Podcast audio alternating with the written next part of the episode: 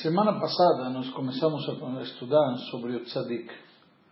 O que é o tzadik, tipo de tzadikim que tem, que nós falamos de tzadik, o que significa o justo. E hum, o shiur na prática a gente não conseguiu avançar muito pelas eh, discussões que isso gerou, então decidi estudar novamente. Hum, nada nada pessoal que a pessoa que fez esse questionamento não está hoje. Uhum. Se ele estivesse seria ótimo também, mas o, nós podemos eh, talvez começar de novo e analisar a ideia, encerrar de forma tal que fique um shiur mais claro e conclusivo, porque semana passada ficou meio que no ar. Então, primeiro que nada, quando nós falamos de tzadik, devemos deixar claro que não existe um tipo de tzadik. Não existe um tzadik. Temos dentro de tzadik, tem vários níveis, várias classificações diferentes do que seria um tzadik. Quando nós falamos, tem a forma, eh, como se diria, eh, popular, de se referir um tzadik, uma pessoa mais elevada. Ok? O Talmud em si nos traz que tem basicamente cinco categorias. Tzadik Betovlo, perdão, Rasha Betovlo, Rasha Veralo, uma pessoa malvada que é bem para ele, pessoa malvada que é mal para ele, Tzadik Betovlo, Tzadik Veralo, um Tzadik que é bom para ele, um Tzadik que é mal para ele, e um Benoni, e um mediano. Ou seja, na prática, de forma popular, como chamamos eles? Não, Tzadik, consideramos aquele que tem a maioria de mitzvot, de atos positivos. Malvados, entre aspas, aquele que tem a maioria de atos negativos. E mediano que está no meio. Está, sabe, está com a balança equilibrada. Na prática, a categoria, a nível de tzadik, é algo um pouco mais elevado do que isso. Mas vemos que já aí todo mundo está trazendo uma Brachot, que existem duas categorias. O tzadik Vetov e o tzadik Verano. Existe o tzadik bom para ele e o tzadik mal para ele. Ou seja, o que, que significa bom para ele e mal para ele? Então, de forma genérica, se traz a explicação que tzadik gamur e tzadik sheno gamur. Um tzadik completo e um tzadik incompleto. Já temos essas duas categorias aqui. Quando nós falamos dessas duas categorias de tzadik aqui, na prática, vamos ver agora, tem algumas categorias a mais.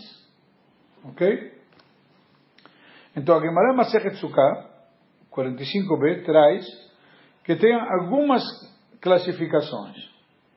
Então, primeiro que nada, que existem 18 mil tzadikim que eles conseguem ver a divindade, o que se fala de uma forma turva. Eles veem, enxergam a divindade, mas a imagem não está clara, sabe? Está tipo desfocada. Isso é uma categoria. Depois existem tzadikim que veem a divindade de forma clara e eh, aqueles tzadikim que veem isto e deles 36 tzadikim que são que chamam tzadikim ocultos que nós falamos que tem cada geração, tem pelo menos 36 tzadikim ocultos, que ninguém sabe, não se revelam, eh, e eles na prática são chamados de Bnei Aliyah, são os que se elevam. Uma questão interessante aqui, tzadik não tem problema de se revelar, na verdade, não deixa de ser tzadik. Um exemplo prático, Moshe Rabbeinu. Todo mundo sabe que era Moshe era um tzadik, certo? Ou como outro santo que teve na história. Não há esse tzadik que nós referimos. A questão, talvez, eventualmente, de revelar-se também é uma questão, acho que a categoria em geral de ser tzadik é uma relação da pessoa com Deus. Ele é tzadik porque ele, como ele tem sua ligação com Deus. E para ser tzadik não precisa ser um grande estudioso da Torá, pode ser uma pessoa muito simples, uma pessoa muito humilde, pessoa inclusive talvez não muito estudada, porque não teve condições de estudar, Mas ele, não, não obstante, ele é uma pessoa que se importa muito com Deus, ele tem a Deus presente, e a maioria dos atos dele são bondosos, etc. Ele é uma pessoa devotada a Deus. Então ele pode chegar, ele pode ser um tzadik, não tem nada a ver com, eventualmente. Nós vemos, conhecemos várias histórias aí, como diz, histórias do Baal Shem de, de, de grandes, que ele ia encontrar com grandes personalidades, dessa maneira. Então, no nível de Bnei como nós falamos aqui, que se elevam, tem duas categorias, conforme está trazido no outro tratado do Talmud, Masachet Yomá, 38b, onde está escrito lá, a Kadosh Baruch Hu viu que os tzadikim eram poucos.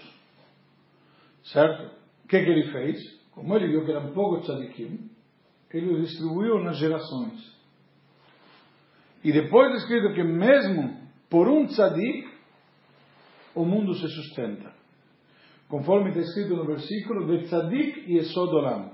O tzadik é o fundamento do mundo. Ou se Deus quisesse destruir o mundo inteiro, porque já sei, minha obra não presta, certo? A gente vê o, o como chama, o, o escultor de repente está trabalhando, como chama, com argila, e ele destrói tudo e começa tudo de novo. Não é isso, começa de novo. Ou seja, destrói e começa de novo.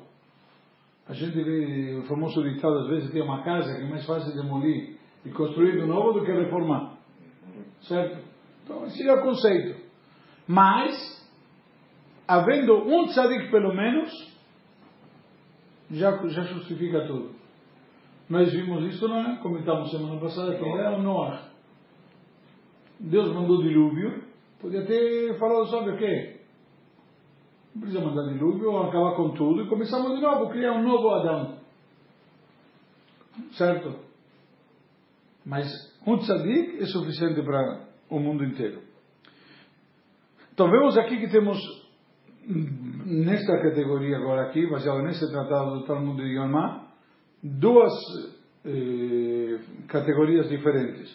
Uma que é tzadik simples, comum, e outra que nós chamamos de Bnei Aliyah, aqueles que se elevam, que é um único tzadik, até, que é o que chamamos tzadik Sodolam, o fundamento do mundo. Aquilo que mencionamos semana passada sobre o Shimon Bar Yochai, que ele disse para um filho, que ele fala em relação ao filho, Raiti Bnei Aliyah ben Muatim, eu vi Bnei Aliyah e são poucos. Imem Shnaim Zani Ubni. Se são dois, sou eu meu filho. Veim Zechad, Zeani. E se for um, sou eu. Hoje, na prática, temos aqui uma outra categoria, um tipo de tzadik diferente do que o que nós falamos, falamos popularmente tzadik. E este tzadik aqui diferente, ele está numa categoria totalmente diferente, que é o fundamento do mundo. E talvez são tão pouco que tem dois, ou até um.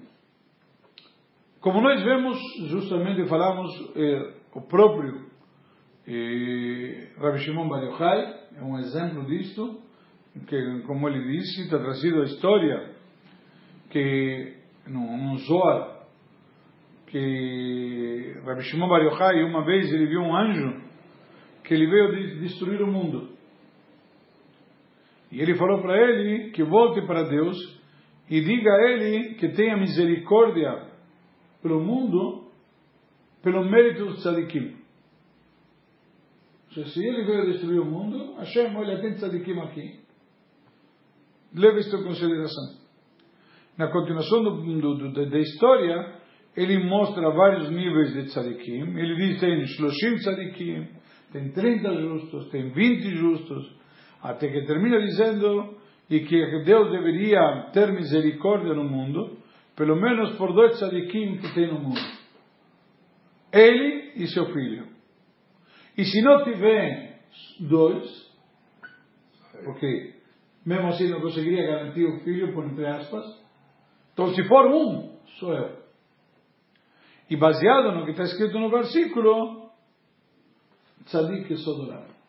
Então se o tzadik é o fundamento, o que um fundamento faz? Como um alicerce, uma coluna, sustenta o prédio todo, então ele sustenta o mérito dele e é Sod Olam, é o fundamento, é a base do mundo. Então todo mundo se baseia nele. Gemara também traz uma história semelhante com Rabi Hanin. Ok? Então, a diferença então entre o tzadik e o sodolam e os outros tipos de tzadikim nós entendemos simplesmente conforme a definição, a classificação que Rabi Shimon Bar Yochai faz a diferença entre ele e seu filho. Na Gemara Masechet Zukai do Zohar que mencionamos antes, quando Rabi Shimon Bar Yochai ele incluiu a si próprio e seu filho em todas as categorias de tzadikim, então vemos que cada vez vai refinando, como se fosse as classificações, as categorias, como se fosse um refinamento. Um tzadik sabe que ele é? Lógico. A, a partir de Lógico. A partir de que Só que isso, só que isso, só que não por- isso ele se considera maior melhor do que ninguém. Sim, mas é, mas é ele que percebe isso? Não, ele sabe, é um trabalho. Ele tem uma condição também, tem que ter um, uma neshama especial e aproveitar e, como chama, é, desenvolver esse potencial, vamos dizer. Ele nasceu com potencial, mas ele desenvolveu esse potencial. Então, Ele justamente... trabalha para ser tzadik? Como? Ele trabalha para ser tzadik? Ele bota isso na... na- na- Não trabalha para ser tzadik, ele trabalha para servir a Deus. Ah, e aí a, a consequência é ser tzadik. Então, Não. ser tzadik é uma consequência de um Eu trabalho acho, anterior. eu acho que nasce tzadik, né? ele- todo, toda criança nasce tzadik. Toda criança nasce. Nasceu sem pecado. Uhum. Nós falamos todo dia de manhã, Neshama Shenatatavi Orai, a alma que me diste é pura. Então se diz que Deus, todo dia de manhã, Deus nos dá Neshama como se fosse uma folha branca. O problema é que durante o dia manchamos a folha, fazemos riscos. Aí, Baruch Hashem, no final do dia devolvemos a Deus, parece um lenço de nariz todo amassado, enfim. Assim devolvemos a Neshama e ele, no dia seguinte nos devolve novamente folha. tratada. Entendeu? Então, até o nível mais elevado que ele diz, se são dois, já Rabi Shimon começa a refinar as categorias, e ainda disto tem, acima desta categoria, que se tem dois, esses Bnei e se não um, que é ele mesmo que seria o Tzadik Sodolam. Então vemos aqui que de alguma maneira Rabi Shimon, ou talvez Rabi Lazar melhor ainda, ele representa uma categoria muito elevada dentre todos os tzadikim. E a diferença entre Rabi Shimon e seu filho, certo? E se expressa na diferença que simplesmente tzadik e sodolam, como se fosse uma subcategoria. Dentro do tzadikim chamado de Bnei Aliyah, que se eleva, existe uma subcategoria entre que é e Sodolam. Tzadik Sodolam, que é o fundamento do mundo.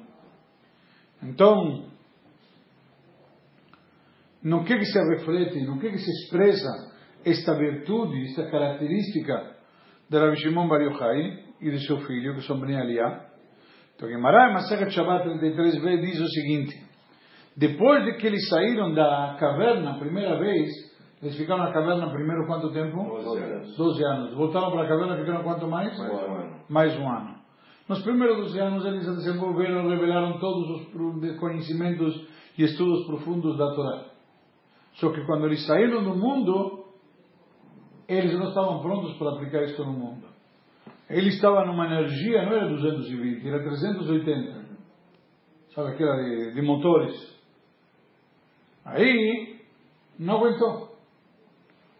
O que acontece quando você liga em 380 a um aparelhinho de 110? Queimava todo mundo. Certo? Então, na prática, não dá certo. Então, quando saíram, depois, quando saíram na segunda vez, diz todo lugar que Rabi Lazar, de alguma maneira, ele ia castigando, Rabi Shimon ia consertando, ia ali curando. Porque Rabi Lazar via o mundo, o pessoal trabalhando a terra, depois que ele fica igual que no primeiro ano, na primeira vez, perdão, depois de 12 anos. Ele viu o mundo, como o cara trabalha a terra? Quando ele viu a famosa história do camponês que estava voltando com, com as espigas e tudo, se o pessoal vai se dedicar a isso, o que vai ser da Torá? Certo? Então, na segunda vez, Rabi Shimon Bar Yochai, quando saíram da caverna, ele disse que viu a pessoa que estava com a, como chama, com a assim, porque era Sukkot, se preparando. Então, ele falou, mas a segunda vez ele viu para aí, os Sadacim que são, está trabalhando a terra, mas para quê? Para servir a Deus. Estamos trabalhando a terra, o mundo está se dedicando ao mundo material e físico, mas trans, para transformar esse mundo material e físico, é verdade. O cara largou a Torá para se dedicar a trabalhar a terra. Mas para quê? Para deixar a terra bonita? Não, para ter assim bonito para poder servir a Deus.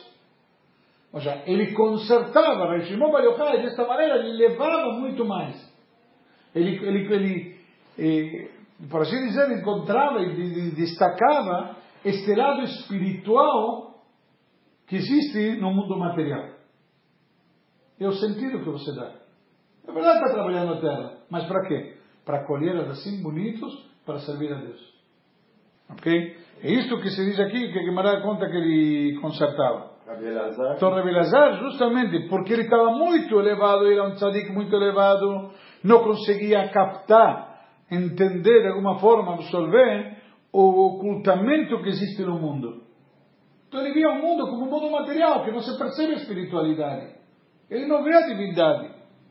E, e, e ele viu simplesmente, ele foi rigoroso, por assim dizer, e de alguma maneira esse rigor dele, esse olhar tão severo e crítico, afetava o mundo.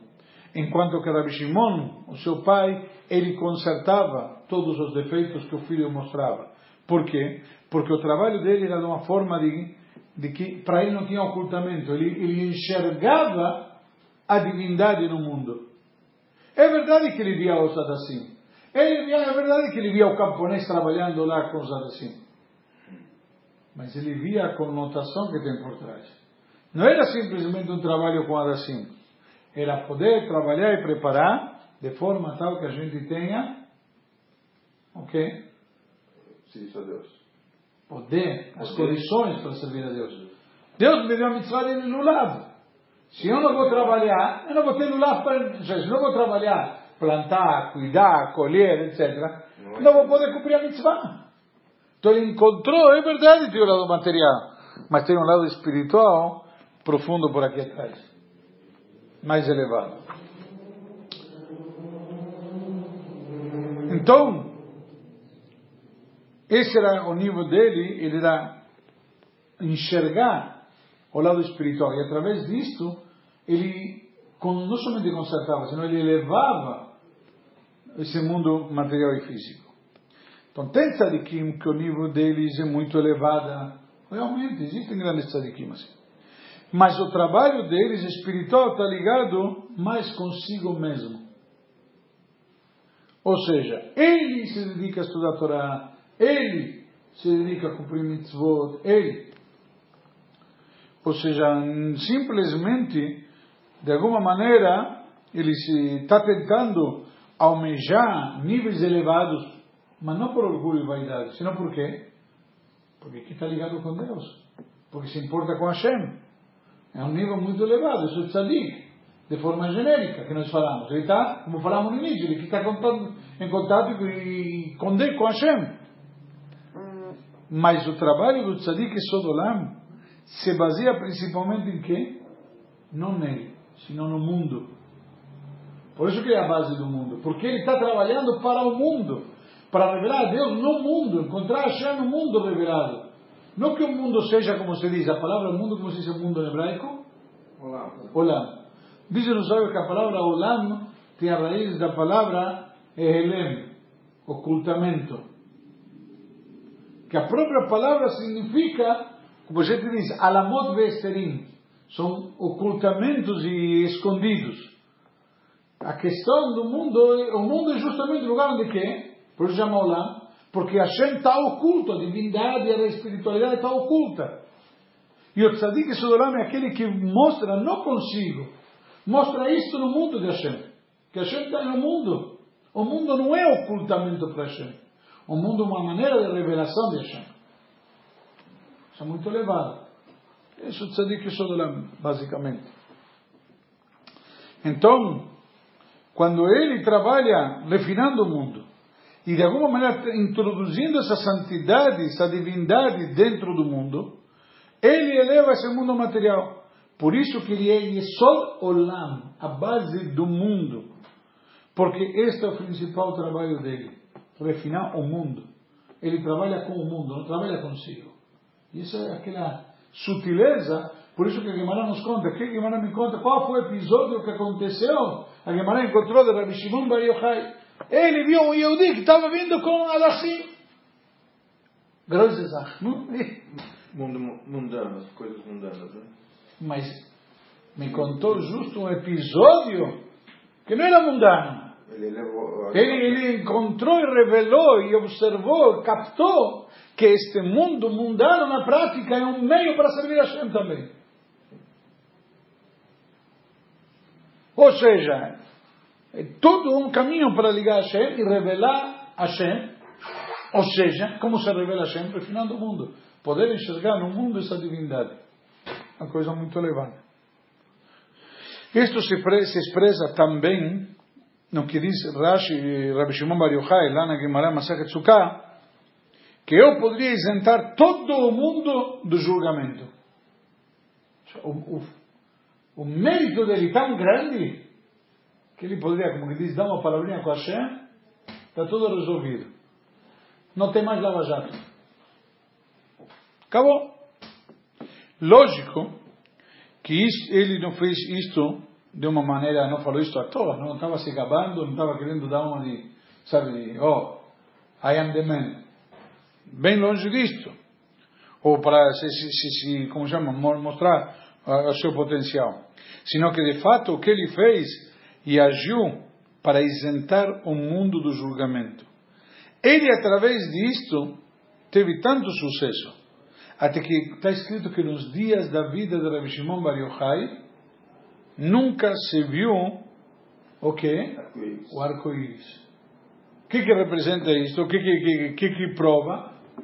Que não havia nenhum tipo de questionamento sobre o mundo. Por quê? Não estava não estava julgando.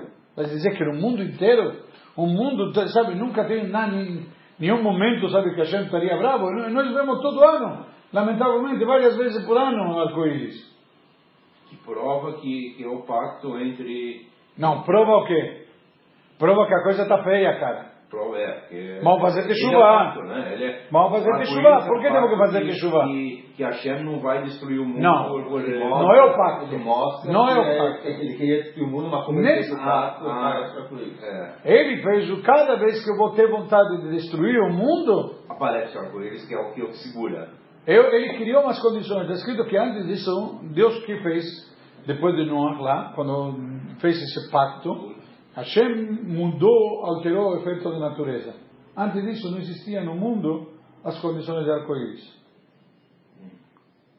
Mas Deus criou essas condições que pudesse surgir o arco-íris, um fenômeno natural, mas que esse fenômeno natural acontecesse quando quando for necessário para lembrá-lo do que ele prometeu não destruir o mundo. Ele não vai mandar de novo o dilúvio.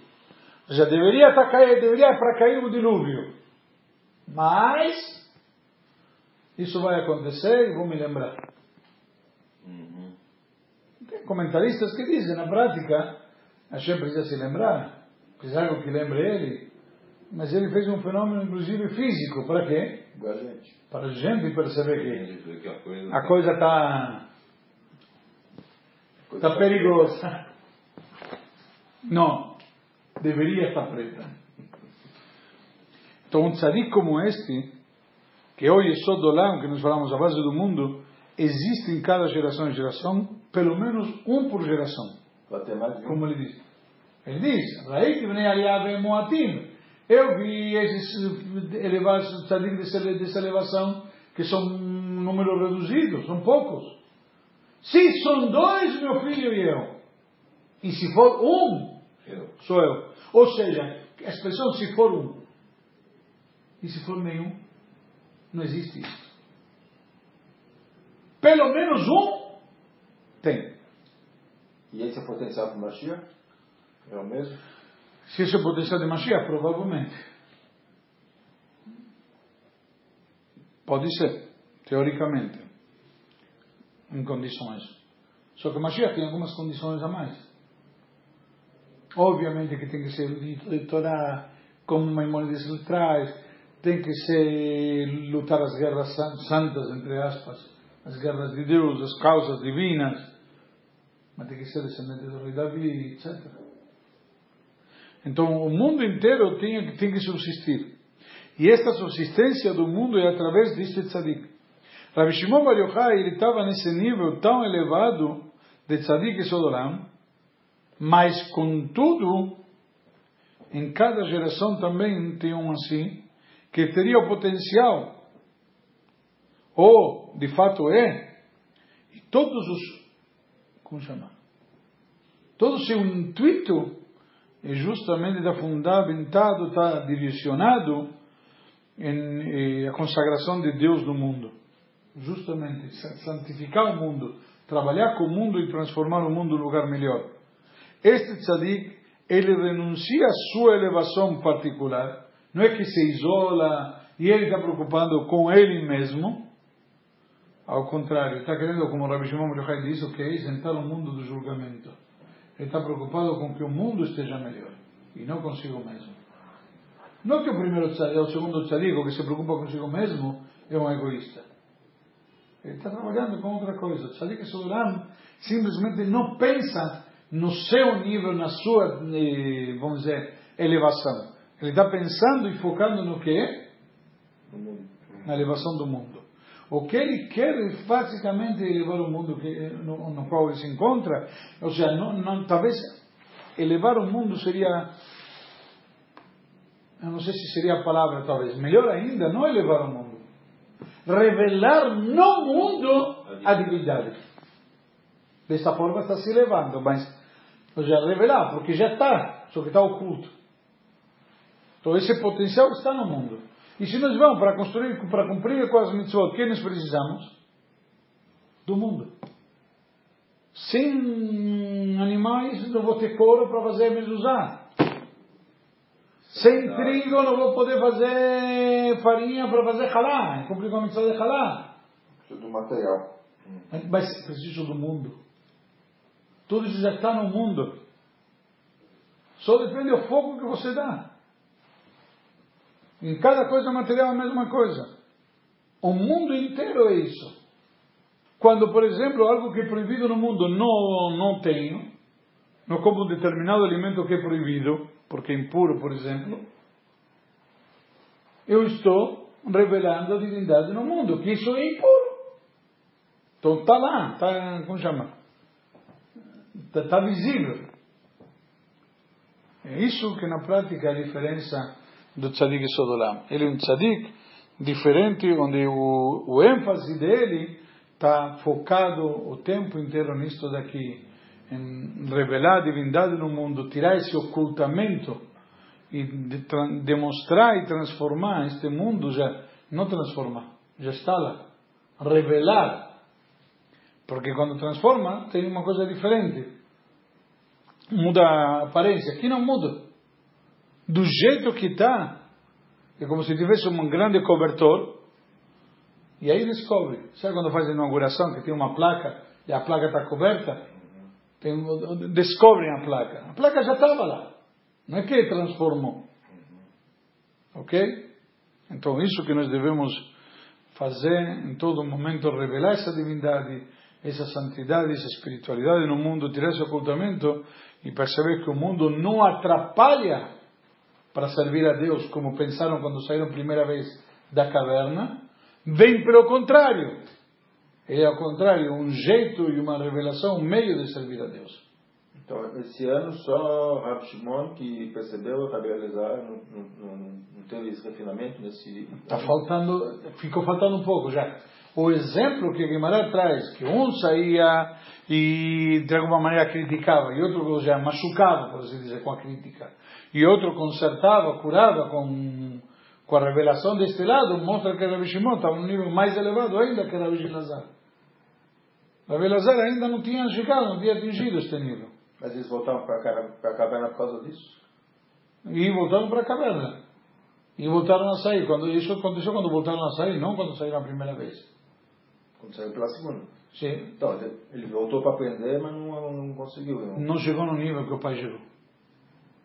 Eu não digo que não aprendeu. Que não é fácil mesmo, né? Ou, ou, você acha que é fácil poder captar e enxergar isso no mundo? Que o mundo, na verdade, é poder perceber que o teu inimigo não é teu inimigo, é teu maior aliado. Peraí. Ok? Então, quando você tem, isso é o tema da paraxá dessa semana. Temos um mundo que tem um monte de obstáculos, maldições que vem na paraxá, 49 maldições. De fato, o que, que nós vemos? Que não necessariamente são maldições, são, está escrito que são bênçãos muito elevadas que chegam no mundo dessa maneira, que a gente não consegue enxergar esse potencial. Onde que está o problema? No mundo. O problema está em nós, que não conseguimos enxergar, não vemos isso. Então, quando tem um obstáculo, quando tem uma dificuldade, ela não vem para te atrapalhar. Através de você conseguir ultrapassar esse obstáculo, você transforma mais forte, mais capaz, mais elevado, etc. Então, vem te ajudar. Olha por aqui.